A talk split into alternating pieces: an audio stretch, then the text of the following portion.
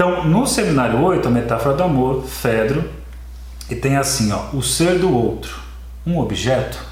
É a pergunta que ele está colocando. Então, o ser desse outro é um objeto? Depois, do conhece, conhece-te a ti mesmo ao ele não sabe. Depois, os deuses pertencem ao real. E depois, Orfeu, Alceste e Aquiles. Então, aqui são é, quatro problemáticas que vão acontecer. Então, começando aqui bonitinho, seminário 8, capítulo 3, partes 0 e 1, a metáfora do amor, o discurso de Fedro.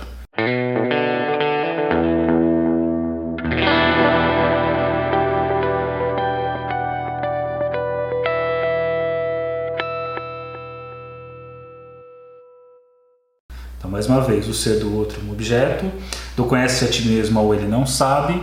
Depois, os deuses pertencem ao real, Orfeu, Alceste e Aquiles. Boa noite aí, galera, Aline, Eliane.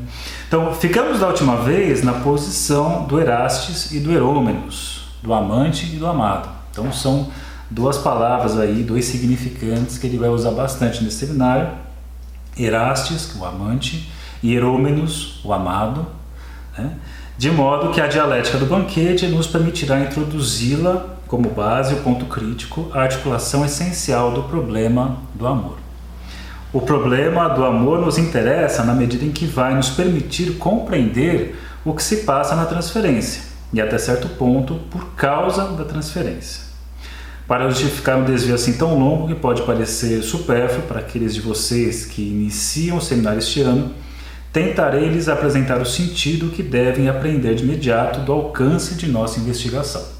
Então tá, ele colocou aqui, revelou muitas coisas, quer dizer, só colocou aqui na última aula ele falou do Erastes Herômenos, o amado e o amante, é, amante e amado, né?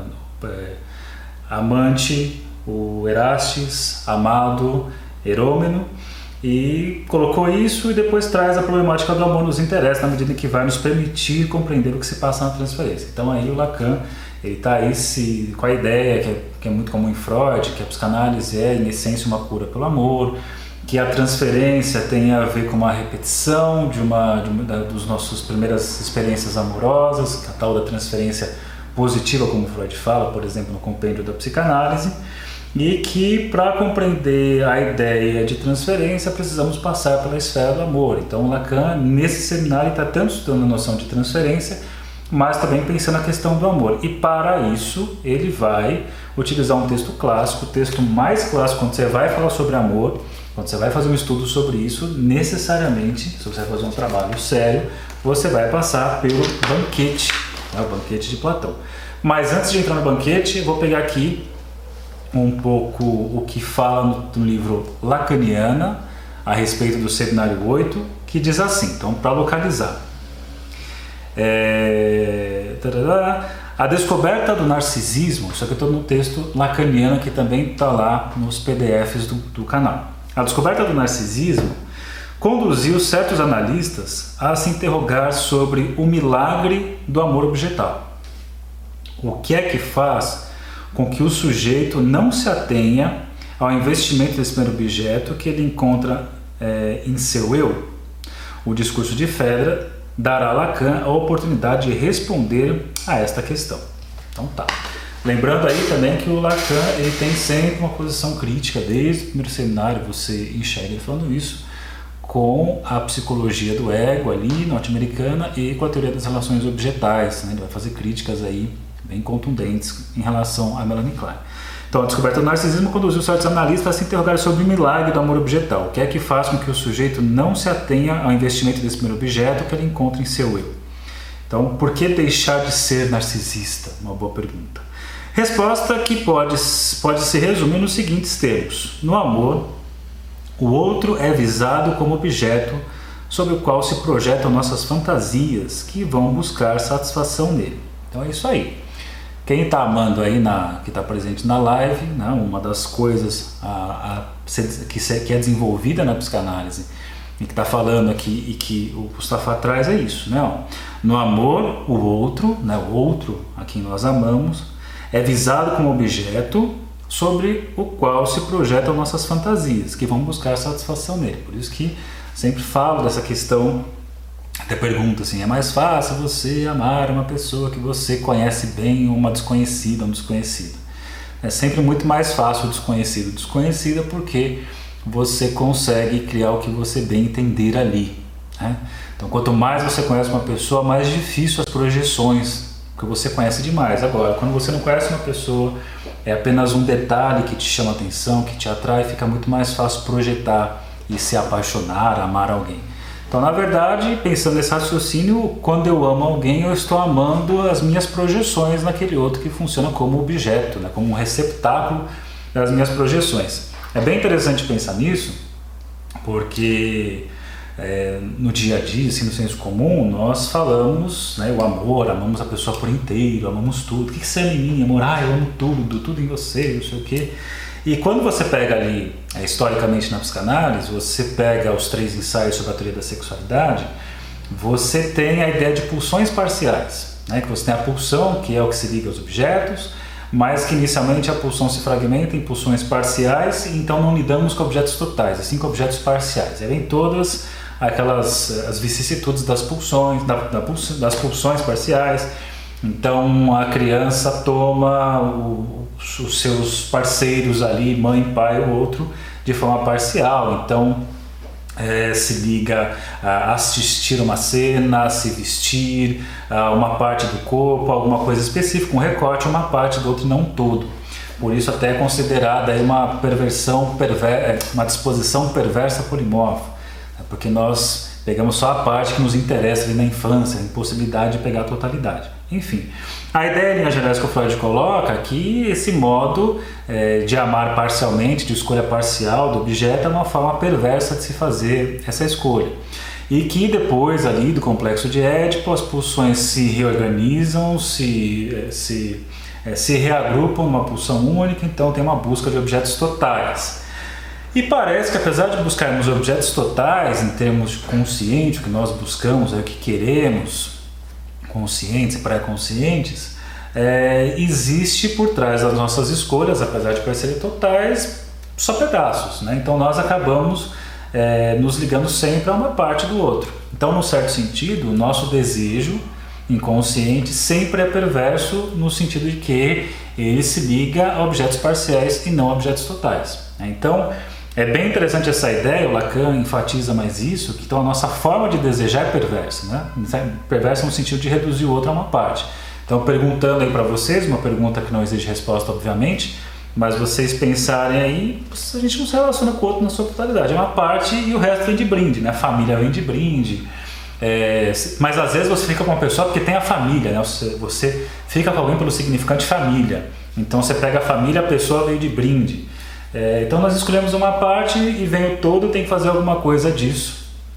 E quando você vê lá, por exemplo, nossa, que absurdo, aquele serial killer, aquele perverso, vai lá, pega a sua parte que quer, usa e tchau. Porque lá nas catacumbas do nosso psiquismo é a mesma coisa que nós fazemos, né? Só que daí você compra o, o, o kit todo.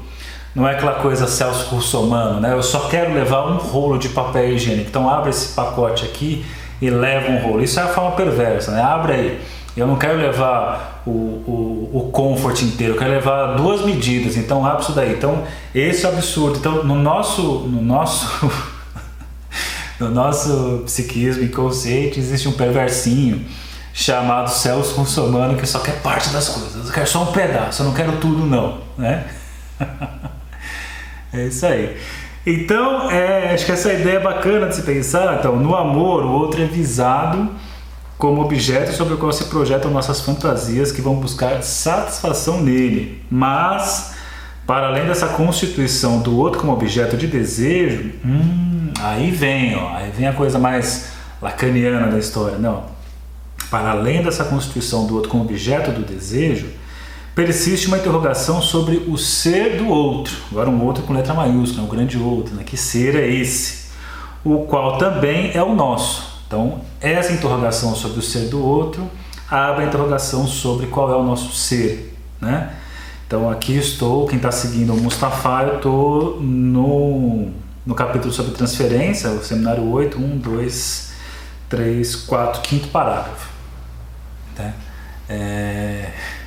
É isso aí, cara. Russomano tá lá. O que mais temos aqui? Então, guardem isso, né? Por um lado, existe o outro avisado como objeto, receptáculo de projeções, e no fim das contas nós nos apaixonamos, amamos a nossa própria fantasia encarnada no outro, mas também tem esse outro lado que é essa interrogação sobre o ser do outro, que também é o nosso. Como mostra a evocação do amor admirável de Aquiles por Pátroclo. Então veja aí, ó, lembra do Aquiles e Pátroclo? Então tem uma história aí de amor, um romance. Então nós precisamos, Lacan já vai fazer essa intervenção colocando aqui, eles vão precisar retomar essa história, né, Guerra de Troia, para lembrar aqui uma série de coisas. Então, mais uma sugestão. Como nós vamos trabalhar o seminário, vamos falar dos cursos do Fedro, o Lacan vai trazer a ideia do Aquiles, então corre lá para assistir o filme, ou ler o texto, etc. É, o que, que tem aqui? Eu estou aprendendo a ser dono do mercado. Quem empurra o pacote todo, quem é no cliente ou não. Psicoterapia, é isso aí.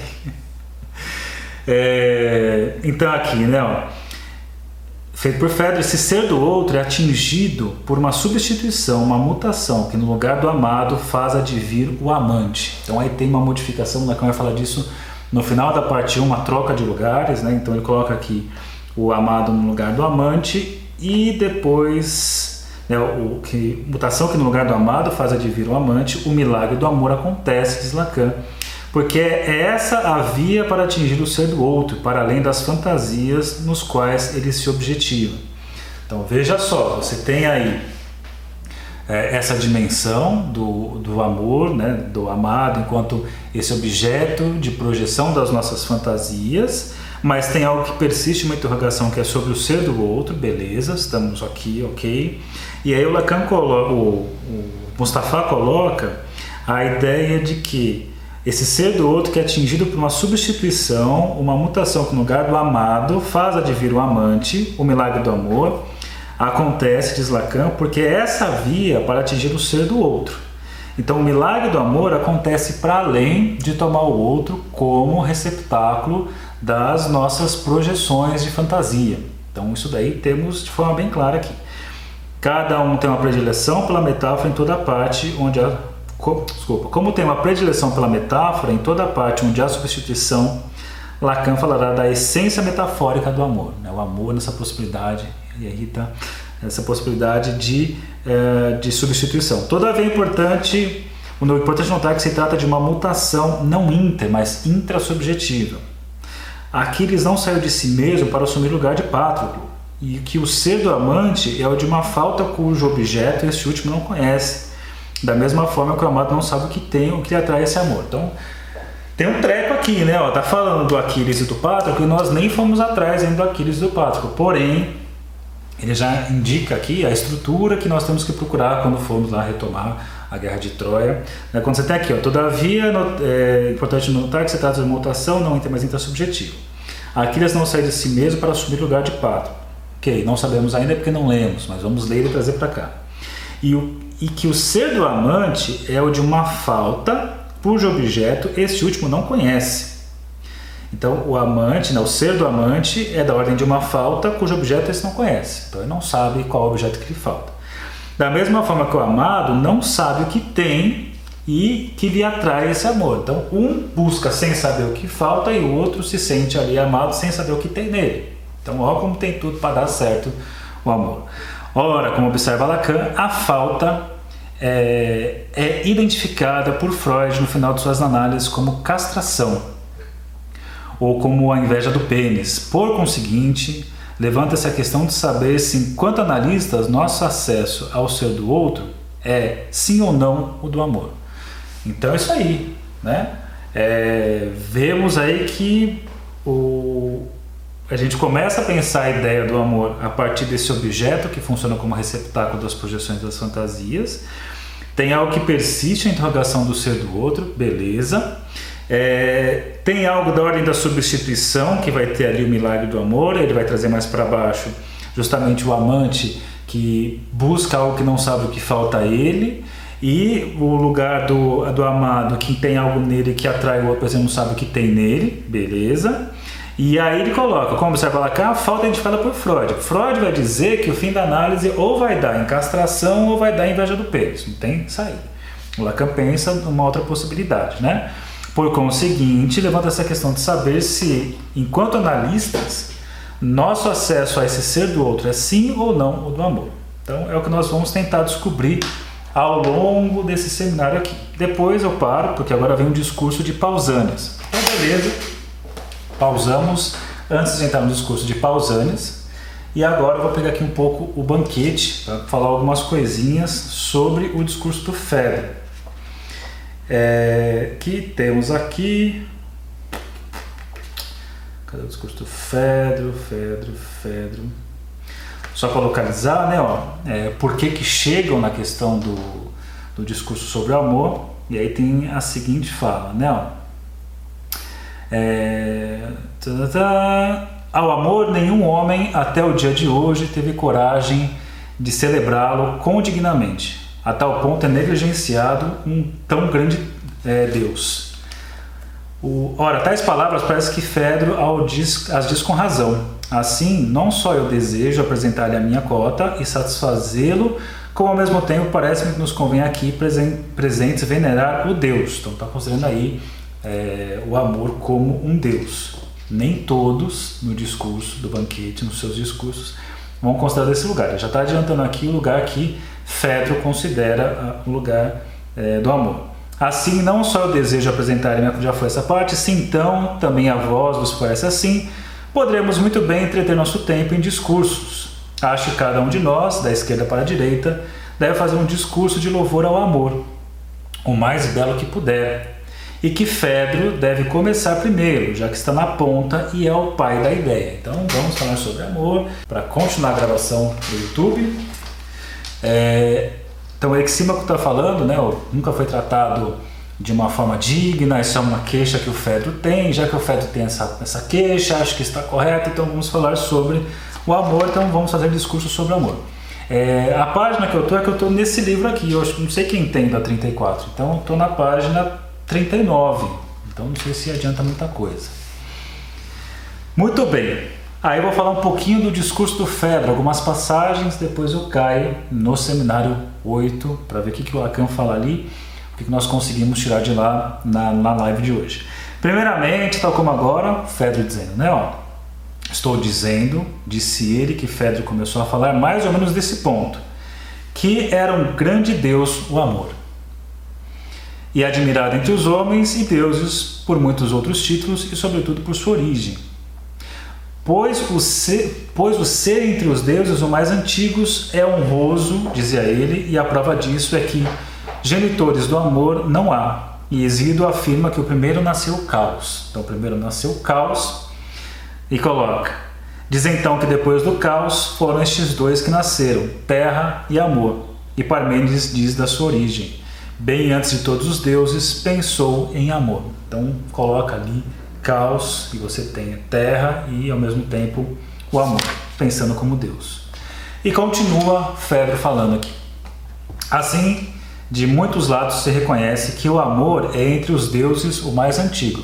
Tudo isso vocês têm que ir guardando. Quem for estudar tem que pegar. O Febre pensa que, é, que o amor é um tipo de Deus, o mais antigo dos deuses. Vai guardando isso, porque depois o Lacan fica jogando com essas coisas falando assim é, a, rapida, rapidamente, escrevendo rapidamente uma coisa ou outra, você fica meio perdido. Então, o que eu faço, inclusive, ó, só para vocês, meu seminário super rabiscado, eu tenho constantemente minha colinha aqui, ó.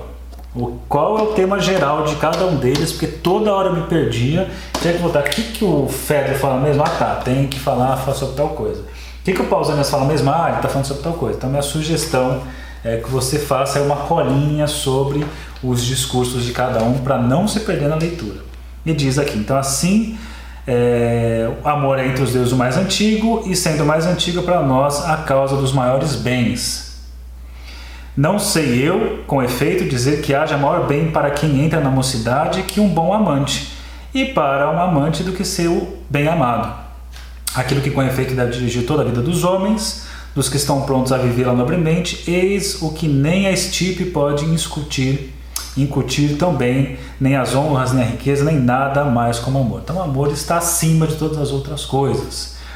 A cola eu vou passar depois que vocês lerem. Depois que vocês lerem, aí eu passo. Aí vocês têm que ler os discursos, anotar, eu passo a minha colinha. Tá bom, passa a colinha lá no grupo depois, vai. Então aqui, ó. A que então que me refiro? E olha que legal, isso é muito bacana que ele vai dizer. A vergonha do que é feio e ao apreço do que é belo. Não é com efeito possível, sem isso, nem cidade, nem indivíduo produzir grandes e belas obras. E aí vem o trecho que é a postagem que eu fiz um pouco antes aqui de começar, que é Afirmo eu então que todo homem que ama, se fosse descoberto a fazer um ato vergonhoso ou a sofrer o de outrem sem se defender por covardia, visto pelo pai, não se não se envergonharia tanto, nem pelos amigos, nem por ninguém, mas como se fosse visto pelo bem-amado. Aí você sabe, né? Quando você está ali, diante da sua amada, diante do seu amado, está naquela fase ali que está nessa estruturação, você não quer passar vergonha, né? Então, quantas vezes aí você já não pagou uns micos, já entrou em furadas? Eu lembro aí, né? Os primeiros namoros, que sei lá, morria de medo do Play Center, mas como estava lá com o amor da época, eu fui no. Tá, vou, vou dar dicas de como estudar assim. E eu fui na época no Kamikaze, que é um negócio que eu de ponta cabeça, assim, eu, puta, morrendo de medo, mas eu não podia passar vergonha na frente da amada, né? Então ali, para não passar vergonha na frente do meu amor, eu fui lá e me enfiei nessas roubadas e essas presepadas que nós fazemos, né? De comer comida que não gosta, de beber coisa que você não bebe, de fazer coisas que você jamais faria, escutar música assim, ah, eu curto um pagode, aí você tá amando, putz, eu também, viu? Curto um pagode assim, sabe? Então você topa é, você topa várias coisas para não passar vergonha na frente da, ali do seu amor. E não só eu, acho que assim como todos nós aqui fizemos coisas do tipo. E que mais temos? Afirmo então que todo amigo sou. E isso mesmo é que também no amado nós notamos, que é sobretudo diante dos amantes que ele se envergonha, quando surpreendido em algum ato vergonhoso. Por isso que é muito perigoso, né? O cara machão que está andando lá com a sua amada e passa por uma situação vergonhosa, vezes tem que mostrar o quanto ele é corajoso, quanto ele é viril, não sei o quê, e tem que mostrar essa exibição. Né? É... E, e, é muito bom quando você se liberta disso, né? de não precisar ficar fazendo essas, essas coisas todas. E, e, aí você descobre também quando você diz, ah, eu tenho, eu tenho vergonha, eu tenho medo, não sei o que, ah, que bonitinho, você tem vergonha, é tão nobre isso. Então, da mesma forma, a pessoa também está ali nesse lugar, que também está em busca de um lugar de reconhecimento. Então, está tudo em casa.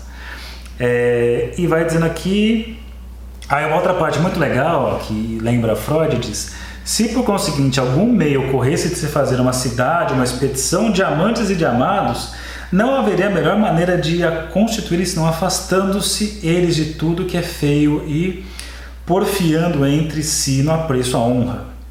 E quando lutassem lado a lado, amante amados, os amantes ali ao lado do outro, tais soldados venceriam, por poucos que fossem, por, por assim dizer, todos os homens. Que é aquela coisa do Freud, né? Como ficar forte uma pessoa quando está segura de ser amada, né? Então essa pessoa quando se sente amada, você enfrenta qualquer coisa. Que é aquela coisa lá, que você está amando alguém, você vamos enfrentar, eu enfrento perrengues, eu enfrento qualquer tipo de desafio, eu topo todas se eu estiver com o meu amor. E aí me lembra assim, até o exagero do filme Senhor e Senhora Smith, né? Que os dois ali sozinhos no final do filme, eles estão os dois e tem que enfrentar o exército dos espiões, gente de tudo quanto é lado. E obviamente que não tinha a menor chance de sair daquela situação mas nós que estamos assistindo queremos que o amor vença, né? Queremos que o amor aí prevaleça, então eles conseguem se safar, sabe-se lá como, mas talvez aí essa junção dos, dos amantes tragam essa, traga essa força tão grande assim, né? É, e aí tem outras coisas que eu deixo aí para vocês. Ah, só um, um, ponto que eu preciso passar aqui. É, que diz assim, ó, e quanto a morrer por outro, e é muito importante isso, só os consentem os que amam, não apenas os homens, mas também as mulheres. Então, morrer pelo, pelo, por aquele que você ama, né? E a esse respeito, a filha de Pélias, Alceste, que vai ser. Caralho, nunca amei, é. Alceste, e essa história é muito legal, tanto aqui, conta o trechinho que traz, a história de buscar depois e como Lacan vai tratar desse assunto no seminário 8. Então aqui, Alceste dá aos gregos uma prova cabal em favor dessa afirmativa. Ela que foi a única a consentir em morrer pelo marido, embora tivesse este pai, embora tivesse este, o marido, pai e mãe, aos quais ela tanto excedeu na afeição de seu amor que os fez aparecer como estranhos ao filho e parentes apenas de nome. Depois de praticar este ato, então assim, o cara tinha que morrer e os pais poderiam tomar o lugar de morrer no lugar do filho. Não fazem isso e Alceste fala assim: eu morro no lugar do meu marido. Já pensou? Eu morro no lugar do meu marido.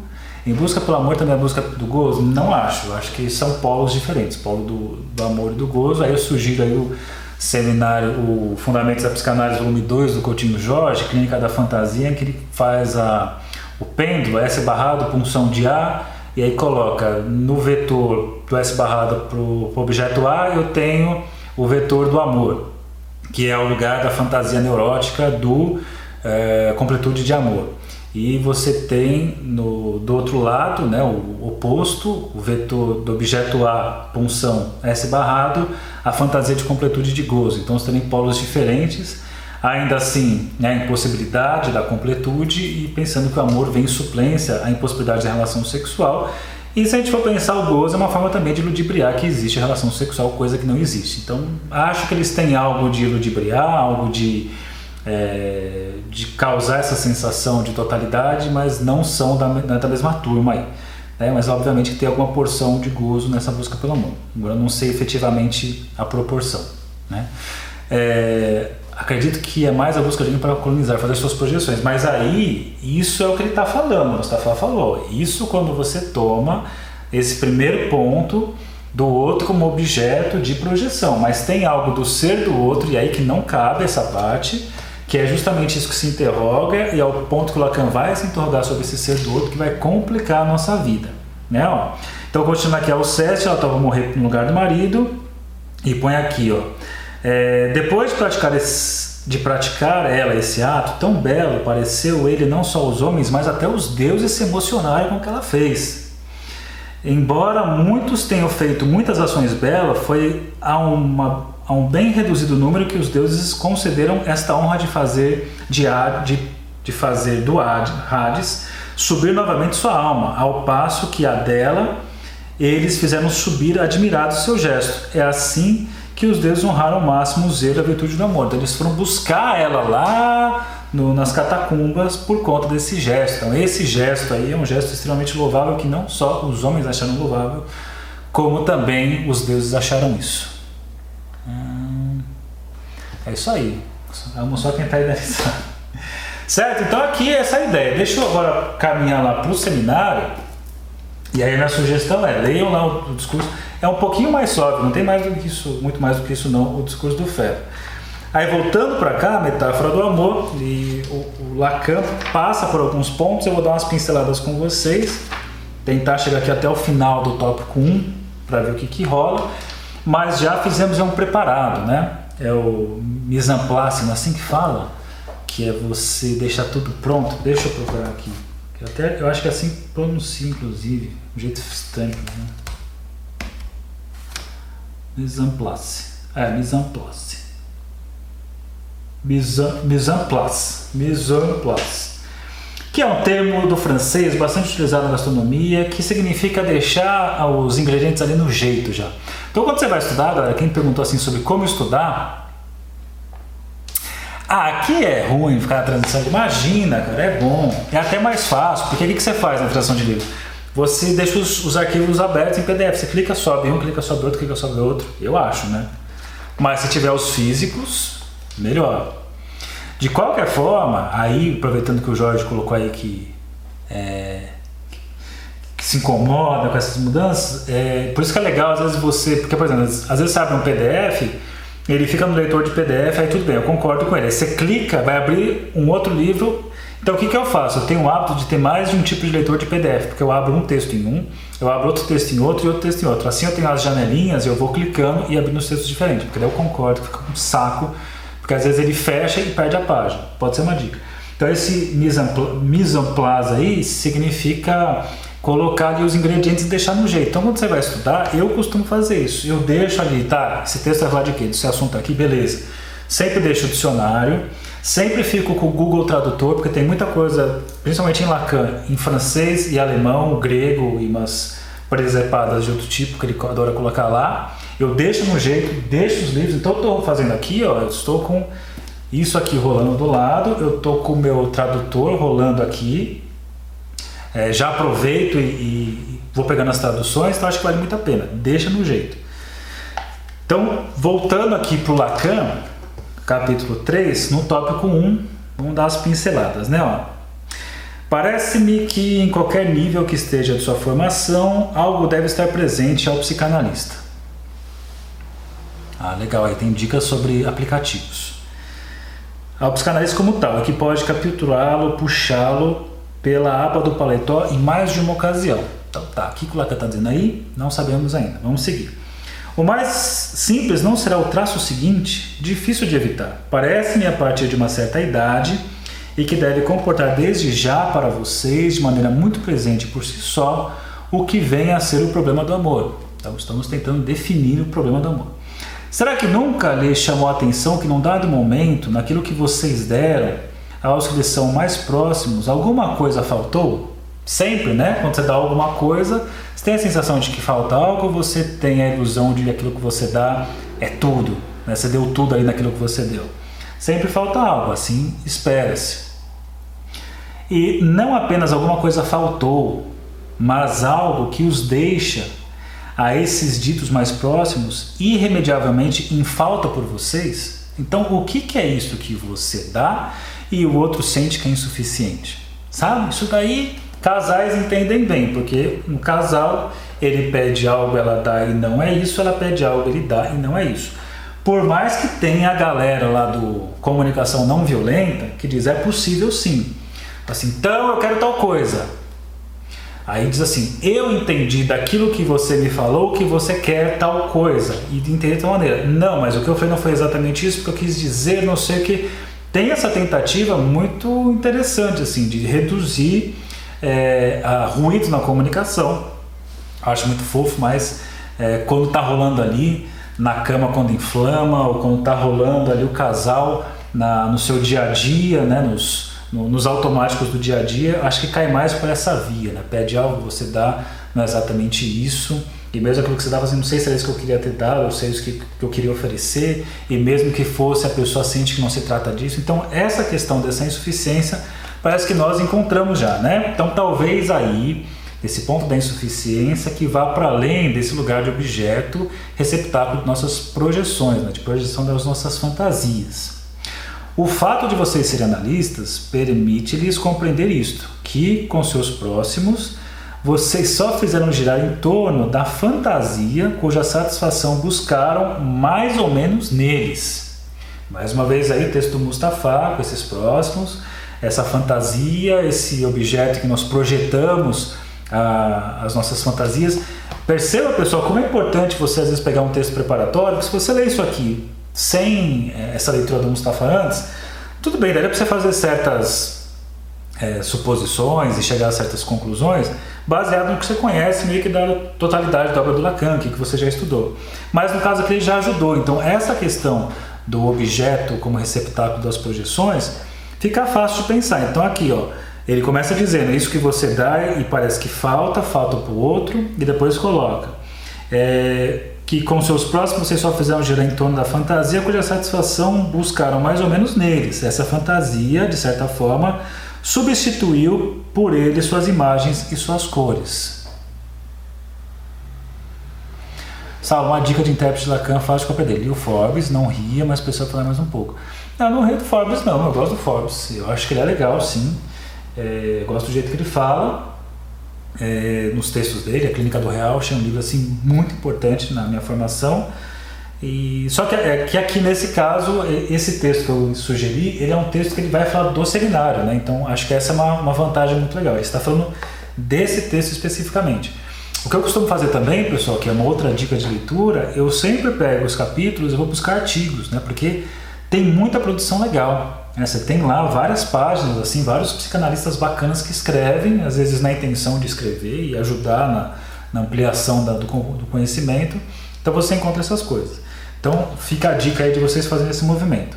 Aí coloca este ser, aí começa a complicar, de quem vocês podem se lembrar de súbito por um acidente qualquer, cuja morte é realmente o que nos faz escutar de mais longe a sua ressonância. Este ser verdadeiro, na medida que o evocam, já se distancia, já está eternamente perdido. Que é esse ser aí que ele colocou, esse ser do outro, que nós não sabemos exatamente o que, que é, quem é, e ao mesmo tempo ele se refere ao nosso próprio ser, quem somos. Ora, esse ser ainda assim é aquele mesmo a que tentam reunir-se pelos caminhos do seu desejo. Só que esse ser é o de vocês. Hum. Como analistas, bem sabem que de certa forma, por não tê-lo querido, é que vocês também meio que perderam.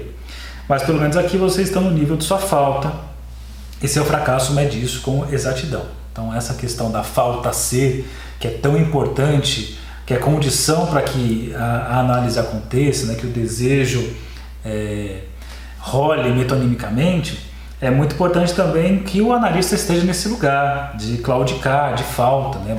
Coisa pior que tem é um psicanalista que nada falta, que sabe tudo, que tem uma galera assim que a gente conhece, ou conhece, e que fica numa posição de mestre. Então, justamente essa posição de mestre não, não apresenta, né, não é o lugar que o analista deve ocupar. Esse nesse lugar que o próprio ser dele está implicado num nível de um desconhecimento. Até o Lacan fala, o analista paga com o seu ser e de alguma forma ali trazer o seu ser nesse nível de desconhecimento. O que eu conheço de mim, aí eu aproveito para fazer um, uma sugestão, né, que é do, do Bruce Fink, que eu já trabalhei com vocês é, no YouTube mas ele tem um texto sobre a clínica em que ele fala da dificuldade. Nós escutamos sempre a partir do nosso narcisismo como psicanalistas, né? E a dificuldade é conseguir justamente se descolar de tudo que você escuta do outro, fazer um comparativo com, os, com o seu narcisismo, com o seu ser. Então, essa falta ser, que é condição de desejo, condição de deslocamento, deslizamento metonímico, é também esse lugar que o analista, é, é, isso que o analista tem que ter, essa falta que vai possibilitar a montagem da transferência, a possibilidade que o desejo apareça ali na análise e por aí vai. É, que diz mais o que? É,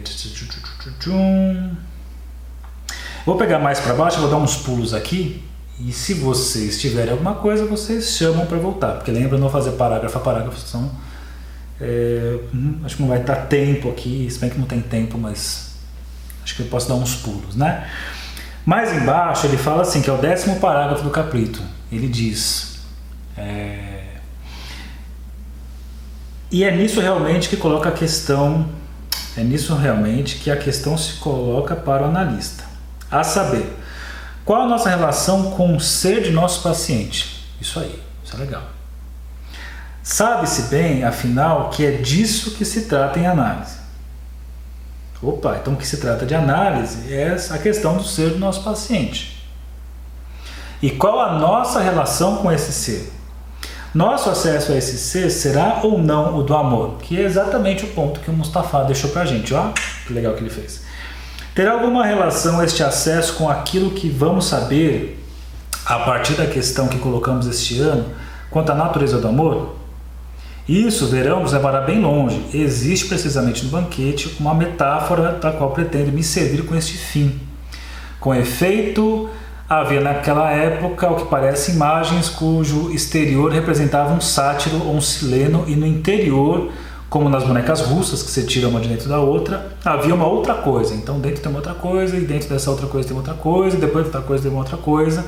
Não sabemos direito o que, mas certamente eram coisas preciosas. Pois bem, Alcibiades compara Sócrates a esses pequenos objetos, esses objetos aí que tem alguma coisa que se oculta em Sócrates, tem alguma coisa ali que eu desejo em Sócrates, não sei exatamente o que é, que a princípio parece que é o próprio Sócrates e o Sócrates vai mostrar que não se trata disso. Então, essa movimentação que tem a ver com essa que tem a ver com esse movimento, esse lugar do analista, esse lugar do amor, e que o Lacan não está resolvendo para a gente ainda. Né? É legal que ele está mostrando, está colocando as problemáticas. Né? Então, boa parte aqui do que ele faz na primeira fase, que é falar dos vários discursos, é colocar o problema para a gente. Eu vou tentar pegar uns trechos aqui, porque a gente tem cinco minutos, só para conseguir dar uns avanços para botar a gente pensando e estudando. Ó, tenta abordar o problema da relação do analisado ao analista que se manifesta por esse fenômeno tão curioso da transferência, de maneira que o aproxime mais de perto e esconda o menos possível suas formas. Todo analista o conhece, mas procura-se mais ou menos abstrair seu peso, evitá-lo. Nada de melhor podemos fazer nesse sentido do que partir de uma interrogação sobre aquilo que o fenômeno da transferência é considerado imitar ao máximo, ao mesmo chegando a confundir-se com ele, o amor. Então veja aqui, beleza, Isa? Veja aqui que a transferência não é amor, mas ó, o fenômeno da transferência é considerado imitar ao máximo, até mesmo chegando a confundir-se com ele, o amor. Então não confunda. Isso daí, se você pegar o Freud, ele dá umas dicas assim. Claro que tem uma clínica bem diferente, a proposta do Freud e a proposta do Lacan. Mas o Freud vai mostrar, por exemplo, né, em termos de que não se trata de amor, só para entender a, a semelhança aqui, apesar do Freud fazer de uma forma muito mais simples até de entendimento, que aquilo que se repete em questões transferenciais, o analista precisa mostrar que não se trata de algo novo.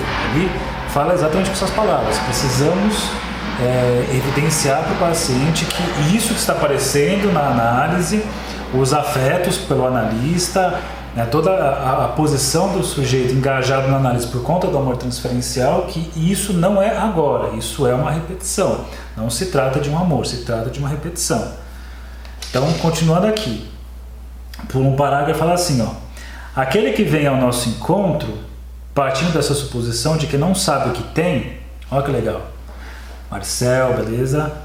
Aquele que vem ao nosso encontro, partindo dessa suposição de que não sabe o que tem, já está aí toda a implicação do inconsciente, do ele não sabe, fundamental. É por aí que se estabelece a ponte que pode ligar a nossa nova ciência a toda a tradição do conheça-te a ti mesmo. Então aí temos muitas coisas rolando. Né? É, esse ele não sabe fundamental é justamente a posição do inconsciente, um não saber e ou como diz a Manoni, um saber que não se sabe, porque tem um saber ali, mas a pessoa não sabe que sabe.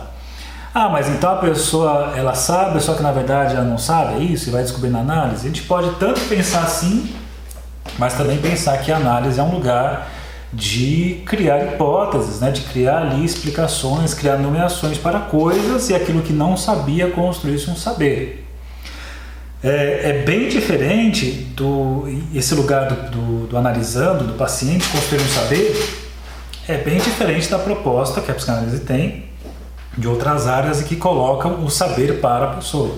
Então por isso que nunca, cara, quando junta lá ah, eu, quando eu vejo os, os perfis assim, eu sou psicanalista, espiritualista, é, faço vidas passadas e faço não sei o que, quando vem muita mistureba, já dá para ficar muito claro que não está fazendo psicanálise. Por quê?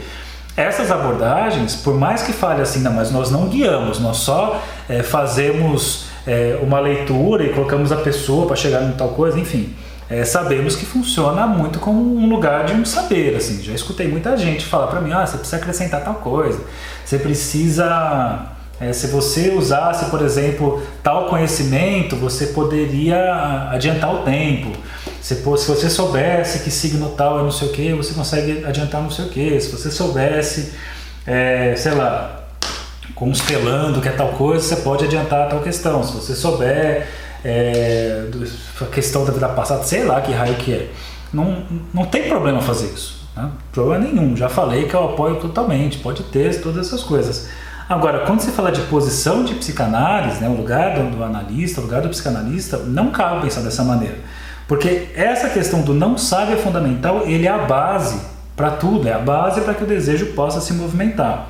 Vou dar uma acelerada aqui que o tempo já está estourando, mas assim, ó, esse não sabe fundamental, ele coloca por aí que se estabelece a ponte que pode ligar nossa, nessa nova ciência a toda a tradição do conheça-te a ti mesmo, que é a famosa frase do Sócrates e que parece inicialmente que Sócrates seria o primeiro psicanalista, né, nessa leitura do Lacan, mas depois não vai ocupar esse lugar, né, vai vai vai se configurar de uma outra maneira. E coloca aqui, existe, é claro, uma diferença fundamental. A ênfase é completamente deslocada para este ele não sabe. Então, beleza, se você quer articular o ele não sabe por conheça-te a ti mesmo, você tem que colocar é, como principal aqui, né, a ênfase está no ele não sabe. Penso, penso já ter dito bastante sobre isso para não precisar fazer mais do que apontar de passagem para essa diferença. Aí aqui, ó, trata-se daquilo que o sujeito tem realmente em si mesmo do que ele demanda ser e não apenas ter. É, tá, apenas que ele seja educado, criado, cultivado, não me interessa aqui agora. Ele diz aqui, ó. Só um pouquinho.